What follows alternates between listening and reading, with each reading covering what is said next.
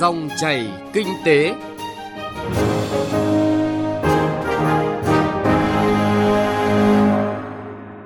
Kính chào quý vị và cảm ơn quý vị và các bạn đang lắng nghe dòng chảy kinh tế. Trong 20 phút của chương trình hôm nay, chúng tôi sẽ chuyển tới quý vị và các bạn những nội dung chính sau.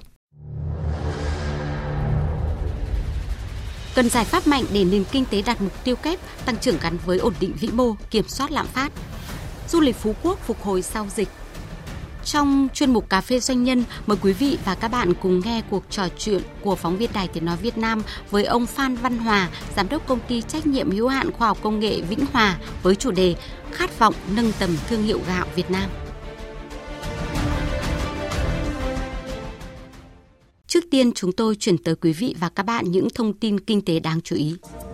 Thưa quý vị và các bạn, siết cho vay lại vốn vay ODA và ưu đãi nước ngoài của chính phủ đây là một nội dung đáng chú ý trong dự thảo nghị định sửa đổi bổ sung một số điều của nghị định số 97 năm 2018 của chính phủ. Theo dự thảo, địa phương có tỷ lệ bổ sung cân đối từ ngân sách trung ương so với tổng chi cân đối ngân sách địa phương từ 70% trở lên. Tỷ lệ cho vay lại là 10% vốn vay ODA vay ưu đãi. Như vậy, tỷ lệ cho vay lại được điều chỉnh giảm từ 30% vốn vay ODA vay ưu đãi xuống còn 10% vốn vay ODA vay ưu đãi.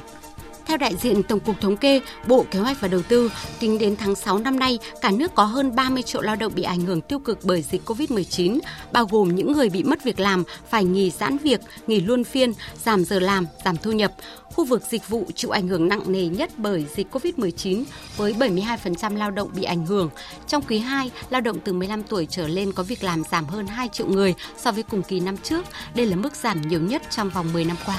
Chi phí logistics chiếm tới 25% tổng giá trị nông sản. Con số này mới được Hiệp hội Nông nghiệp số Việt Nam và Hiệp hội Doanh nghiệp Dịch vụ Logistics Việt Nam công bố. Hiện chi phí logistics cho nông sản Việt Nam quá cao. Đây là nguyên nhân chính dẫn đến giảm sức cạnh tranh của nông sản Việt Nam tại các thị trường tiềm năng.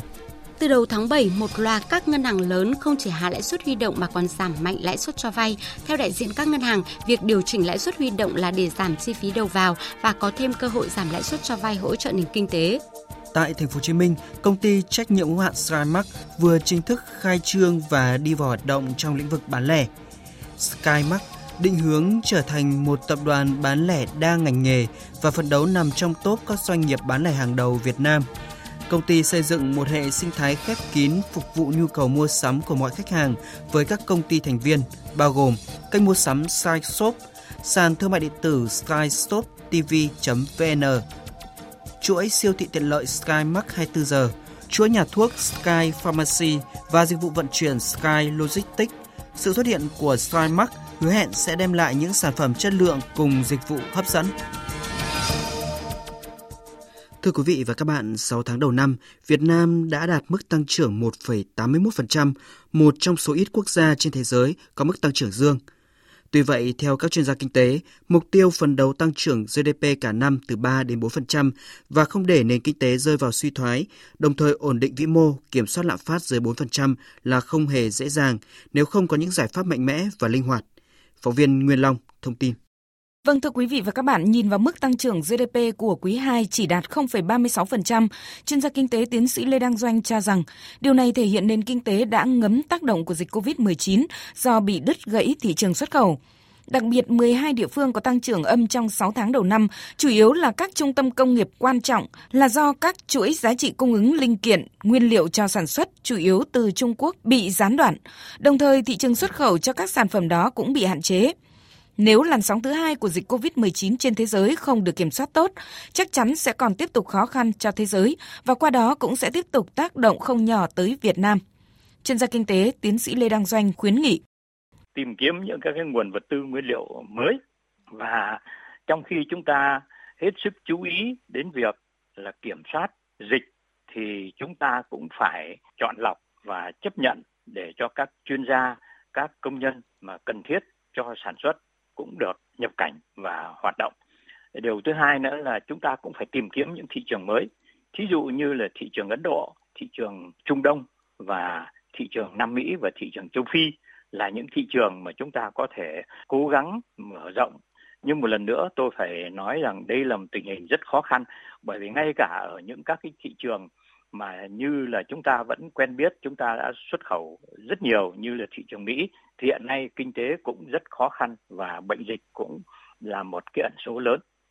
Theo chuyên gia kinh tế tiến sĩ Lê Duy Bình, để đảm bảo tăng trưởng gắn với ổn định vĩ mô, cần điều hành linh hoạt và có các chính sách nới lỏng điều kiện, tháo gỡ vốn vay cho doanh nghiệp.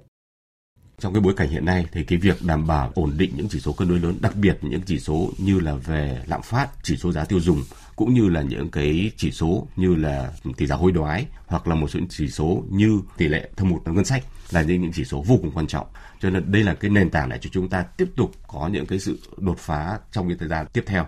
Mặc dù GDP 6 tháng đầu năm vẫn đạt mức tăng trưởng dương 1,81% trong bối cảnh kinh tế toàn cầu suy giảm nghiêm trọng,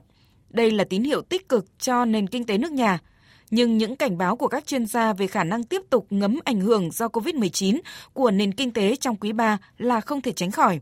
Khó khăn của doanh nghiệp vẫn còn nhiều ở phía trước, đòi hỏi công tác giải ngân đầu tư công đưa nguồn vốn mồi một cách có hiệu quả là vô cùng cần thiết.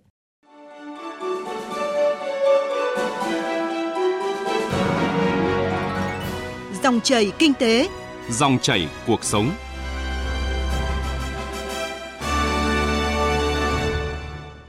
Thưa quý vị và các bạn, tới Phú Quốc, Kiên Giang những ngày này, thấy từng đoàn người tấp nập vào ra các bến tàu, tới các đảo nhỏ, tới các khu vực để ngắm san hô, ngắm mặt trời mọc và thưởng thức các sản phẩm địa phương. Huyện đảo Phú Quốc được trời phú với khoảng 22 đảo. Có những cái tên đảo làm nao lòng du khách, móng tay, mây rút, vân vân. Trong chương trình dòng chảy kinh tế hôm nay, phóng viên Hà Nho chuyển tới quý vị và các bạn câu chuyện của những người dân ở đây khi nói về vùng đất du lịch của mình với bạn bè trong nước hiện nay và cơ hội đón khách quốc tế trở lại trong tương lai sau dịch COVID-19 vừa tươi cười hướng dẫn chúng tôi đón những giọt mưa mùa hạ. Chị Thu Hà, nhân viên khu nghỉ dưỡng Sunset Sanato Beach cho biết, đến Phú Quốc ngắm hoàng hôn thì chắc chắn du khách sẽ lựa chọn nơi đây. Với vị trí nằm ở hướng Tây huyện đảo, khu du lịch nghỉ dưỡng Sunset Sanato gần trung tâm thị trấn Dương Đông, cách sân bay quốc tế Phú Quốc chỉ khoảng 2 km, là nơi bãi biển đón du khách tới ngắm hoàng hôn đẹp nhất tại Phú Quốc.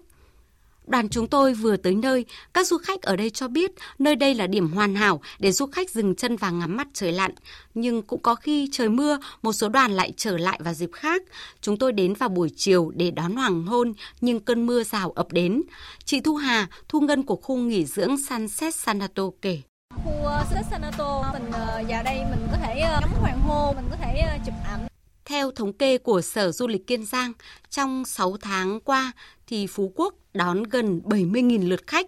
tuy có giảm 84,5% so với cùng kỳ, song đã tăng 70% so với hồi tháng 5. Tổng thu từ du lịch ước đạt 117,7 tỷ đồng.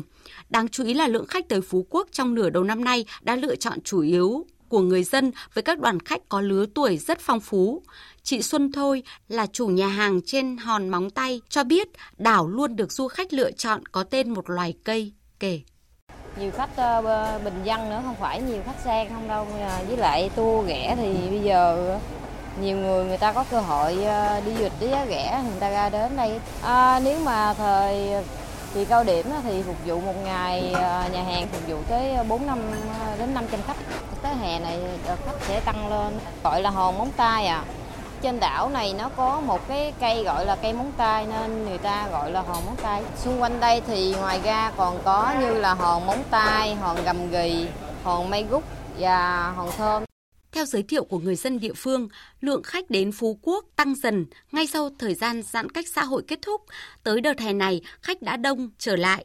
Từ hồi đầu tháng 6, một số hướng dẫn viên du lịch cho biết là tới nay có lẽ người dân đi du lịch Phú Quốc đã trở nên thường xuyên hơn, ngang bằng với các khu vực có các vùng biển đẹp của Việt Nam như Quy Nhơn của Bình Định, Đặc biệt, với các tour du lịch giá rẻ, du khách có cơ hội du lịch tại nơi đảo ngọc của đất nước nên cũng có niềm tự hào riêng. Hướng dẫn viên Đức Hạnh thuộc công ty du lịch Việt cho biết sức hấp dẫn của Phú Quốc đôi khi lại là từ những mong muốn tìm hiểu thiên nhiên và đặc biệt là chính từ một loài động vật nổi tiếng, chó săn thương hiệu Phú Quốc. Thì cuộc sống người dân ở đây nó hơi tách kỳ chút xíu so với à, à, ở Dương Đông á, cho nên là rất nhiều người trước đây người ta vẫn sống bằng một hình thức à, đó tính là người ta nuôi những cái bầy chó săn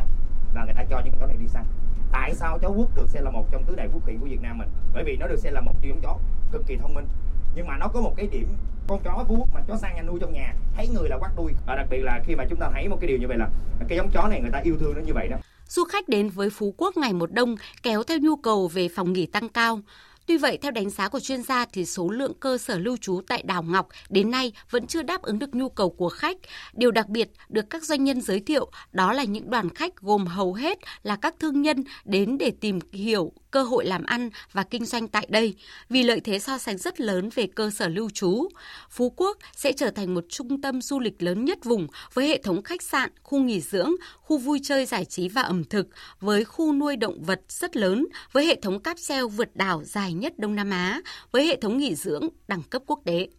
Ông Trần Đạo Đức, Phó Tổng Giám đốc của tập đoàn CEO, giới thiệu về hệ thống khách sạn nghỉ dưỡng của tập đoàn tại Phú Quốc. Chúng ta đều đang mong muốn Phú Quốc phát triển sánh vai với Phuket, sánh vai với Bali thì chúng ta hoàn toàn có thể tự tin và với tốc độ tăng trưởng khách du lịch, khách, đặc biệt là khách quốc tế đến với Phú Quốc, tôi tin rằng trong các năm tiếp theo thị trường bất động sản du lịch tại Phú Quốc có cái cơ hội để phát triển rất tốt. Phú Quốc nước danh là đảo Ngọc, là hòn đảo lớn nhất của Việt Nam, cũng là đảo lớn nhất trong quần thể 22 đảo của huyện đảo nằm trong vịnh Thái Lan. Toàn bộ huyện đảo với những hình ảnh bãi biển tuyệt đẹp tới phía tây của đảo là thị trấn Dương Đông, Phú Quốc nằm cách thành phố Rạch Giá 120 km và cách thành phố Hà Tiên 45 km, huyện đảo Phú Quốc đã được UNESCO công nhận là khu dự trữ sinh quyển thế giới. Với các lợi thế này, như người dân nơi đây đang tràn đầy không khí hứng khởi, vui mừng để đón khách khi dịch bệnh qua đi và người dân trở lại cuộc sống nơi đảo Ngọc, tràn ngập ánh nắng với bãi biển vàng mênh mông.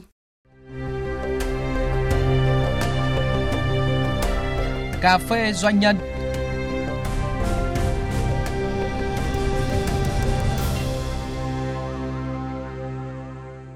Thưa quý vị và các bạn, sau khi xuất ngũ trở về địa phương, ông Phan Văn Hòa, quê ở Vĩnh Thành, huyện Yên Thành, tỉnh Nghệ An, đã gắn bó với đồng ruộng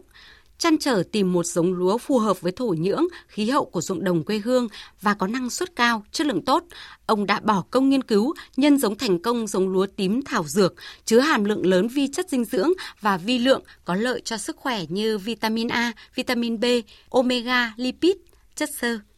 Những hàm lượng này đã được kiểm chứng bởi Trung tâm Đo lường Chất lượng Việt Nam, Viện Kiểm nghiệm Vệ sinh An toàn Thực phẩm Quốc gia của Bộ Y tế kiểm nghiệm với ông Phan Văn Hòa, tâm huyết say mê nghiên cứu, sáng tạo tìm tòi, gắn bó với cây lúa, không phải để được tôn vinh mà điều quan trọng nhất là đem lại lợi ích thu nhập cho người nông dân, giúp họ gắn bó với ruộng đồng quê hương, góp phần nâng cao giá trị thương hiệu gạo Việt Nam. Trong chuyên mục Cà phê Doanh nhân hôm nay, mời quý vị và các bạn cùng nghe cuộc trò chuyện của phóng viên Đài Tiếng Nói Việt Nam với ông Phan Văn Hòa, Giám đốc Công ty Trách nhiệm hữu hạn Khoa học Công nghệ Vĩnh Hòa, xã Vĩnh Thành, huyện Yên Thành, tỉnh Nghệ An. Thưa ông, trước tiên ông có thể chia sẻ cơ duyên nào đã khiến ông bắt tay vào nghiên cứu, nhân giống những giống lúa chất lượng như hiện nay? À, để có được cái ờ, lúa thảo dược đạt được cái ý nguyện mong muốn của tôi như ngày hôm nay á là bắt nguồn từ cái lúc ở quân đội trở về thời điểm đó là quả thực là đang còn cơm ăn thiếu gạo. Sau khi ờ, nhìn ra được cái vấn đề nhu cầu của đời sống nhân đang còn thấp cũng như là cuộc sống đang còn ờ, gặp nhiều khó khăn nên bản thân tôi cũng đã có những cái định hướng để phát triển về cái vấn đề uh, nông nghiệp. Xác định uh, đây là một cái định hướng chiến lược để trước mắt là hoàn thiện đóng góp cùng chúng với nền an ninh lương thực. Đồng thời á, là góp phần trong vấn đề nâng cao cái giá trị ờ, sản phẩm trên đơn vị diện tích cây trồng và đủ sức để cạnh tranh trên cái thị trường trong nước và quốc tế. Thì bản thân tôi xác định cái lúa chất lượng cao và lúa dinh dưỡng, đấy là một trong những cái hướng để phát triển. Từ đó mà tôi cũng đã có những cái ờ, đề tài và cũng như có những cái công trình nghiên cứu để tạo ra các cái ờ, dòng lúa mới. Trên cơ sở đó mà cái dòng lúa thảo dược đã đạt được trong cái mục tiêu nguyện vọng của mình. Vâng, trong những ngày đầu thành lập thì ông có gặp những khó khăn gì không thưa ông? thì à, thực sự mà nói là tôi là một trong những đơn vị đầu tiên là đăng ký xây dựng cái thương hiệu của cái gạo trong cả nước. Thì à, cái vấn đề khó khăn nhất trong thời kỳ đó là chưa đủ điều kiện. Thứ hai là người tiêu dùng thì lúc đó lại là họ chưa cần đến cái vấn đề là chất lượng họ đang còn cái vấn đề số lượng nên nên là sản phẩm mình thu mua cho dân về là đưa ra rất khó. Bởi vì khi thu mua là lúa chất lượng của tôi là cao hơn. Thì ra ngoài à, khi chế biến thì giá gạo vẫn cao hơn. Cho nên nhích hơn thì à, người tiêu dùng lúc đó là người ta đừng còn chưa phải là đòi hỏi ăn ngon mặc đẹp mà chỉ là đủ điều kiện để mà ăn no. À, cho nên giai đoạn thương hiệu xây dựng của tôi cũng rất sớm à, cho nên vẫn là gặp nhiều cái khó khăn trong cái vấn đề tiếp cận đến người nông dân là người ta cũng chưa chấp nhận làm về cái lúa chất lượng cao. Rồi à, trong chế biến và cũng như trong à, thị trường là người ta cũng chưa chấp nhận về những cái gạo mà có cao hơn. Cho nên đây là một cái bước khó khăn đặc biệt là cái công nghệ lúc đó là cũng chưa phải là đủ điều kiện để cho mình tiếp cận và chuyển giao các cái công nghệ mới vào trong cái lĩnh vực sản xuất và chế biến nông nghiệp được biết, ông đã có thời gian trong quân ngũ, vậy có phải là chất lính đã giúp ông vượt qua những khó khăn ban đầu? Những năm tháng ở trong quân đội không những ờ, tôi là người ờ, lãnh đạo mà kể cả chiến sĩ của mình cũng chỉ có ăn hột bó bó chứ không có cơm gạo. Đó là một cái cái mà ấn tượng ờ, lớn nhất trong cuộc đời của mình. Mà cũng chính cái đó mà khi trở về á, là tôi mới suy nghĩ là để là thúc đẩy về cái đóng góp trong cái nền nông nghiệp của nước nước nhà nói chung và cũng như cái mong muốn của mình á, cá nhân của mình nói riêng là phải có cơm ăn áo mặc cho đầy đủ. Vâng, từ thành công ban đầu, tôi được biết ông đã tiếp tục lai tạo các giống lúa với đặc tính vượt trội, à, chịu được sự khắc nghiệt của khí hậu và kháng sâu bệnh. Vậy phản hồi của khách hàng ra sao thưa ông? Lớn lao nhất của tôi á, đó là à, khi á, sản phẩm của mình đến với những người tiêu dùng là có tác dụng rất lớn ở cái chỗ đó là những cái đối tượng người tiểu đường rồi những người áp huyết và người đường ruột họ ở khắp các miền đặc biệt là ở thành phố Hồ Chí Minh ấy, là rủ nhau ra đây từng đoàn để mà à, chơi và cảm ơn tôi thì à, những cái thực tiễn như thế thì tôi thấy rất cảm động. Mà tôi à, lại càng rất vinh dự là mình đã đạt được cho khách hàng có những cái thỏa mãn đó cái vấn đề sức khỏe. Mà mục tiêu ban đầu như tôi à, đã đặt ra đó là xây dựng à, hai cái vấn đề là năng suất và lệ là giá trị dinh dưỡng đến với lệ người nông dân và đến với lệ người tiêu dùng. Vâng, hiện nay điều chăn trở lớn nhất của nhiều doanh nghiệp chính là cách tạo ra những sản phẩm chất lượng tốt. À, với thương hiệu gạo thảo dược Vĩnh Hòa, ông có chia sẻ gì về điều này? Tôi cũng chỉ có nghĩ rằng là phải làm nhiều và làm thật sự là ổn định chất lượng cho người ta thông qua cái sản phẩm của mình nhưng mà cái điều quan trọng nhất đó là công nghệ để công nghệ là hiện nay mình lại phải tự xây dựng ví dụ như cái lúa thảo dược chế biến từ cái lúa gạo thảo dược ra là công nghệ sẵn có trên thị trường là chưa có. Buộc á, là mình bắt đầu cũng phải xây dựng công nghệ để rồi á, thành một cái quy trình chế biến cho ra một cái sản phẩm mới. Chứ không phải là sản phẩm có sẵn đây như mình học tập hoặc là mình đi theo. Cho nên đây là một cái bước mà cũng rất khó khăn trong cái vấn đề khi là mình tiến thẳng đi đâu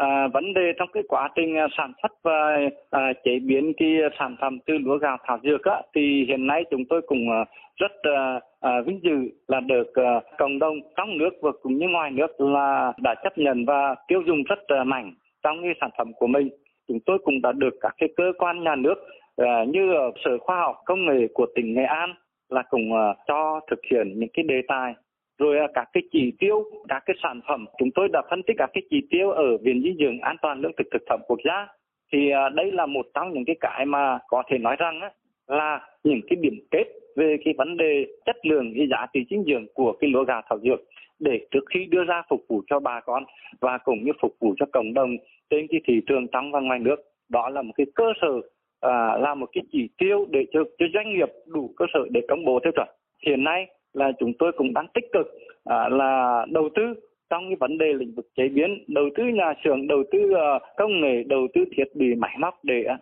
sắp tới là phải cho ra sản phẩm mà đáp ứng được cái nhu cầu lớn hơn theo thời điểm mà uh, mục tiêu của chúng tôi đặt ra đó là phục vụ sức khỏe cho cộng đồng ngoài xã hội. Vâng, xin trân trọng cảm ơn ông. Thưa quý vị, thưa các bạn, chuyên mục Cà phê Doanh nhân vừa rồi với những chia sẻ của ông Phan Văn Hòa, Giám đốc Công ty Trách nhiệm hữu hạn Khoa học Công nghệ Vĩnh Hòa cũng đã kết thúc chương trình Dòng chảy Kinh tế hôm nay. Chương trình do biên tập viên Bá Toàn và nhóm phóng viên Kinh tế thực hiện. Cảm ơn quý vị và các bạn đã quan tâm theo dõi và xin chào quý vị và các bạn.